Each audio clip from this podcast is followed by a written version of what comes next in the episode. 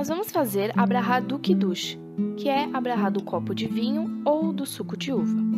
Há muito tempo atrás, havia alguns judeus que eram pobres e não tinham como beber vinho em suas casas, então ficavam abrigados ao lado das sinagogas.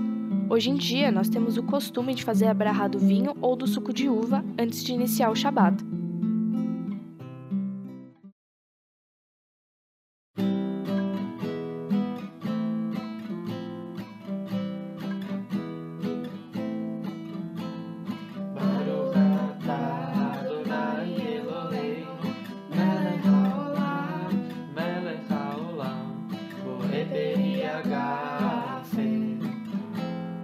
Poreperiagase, poreperiagase.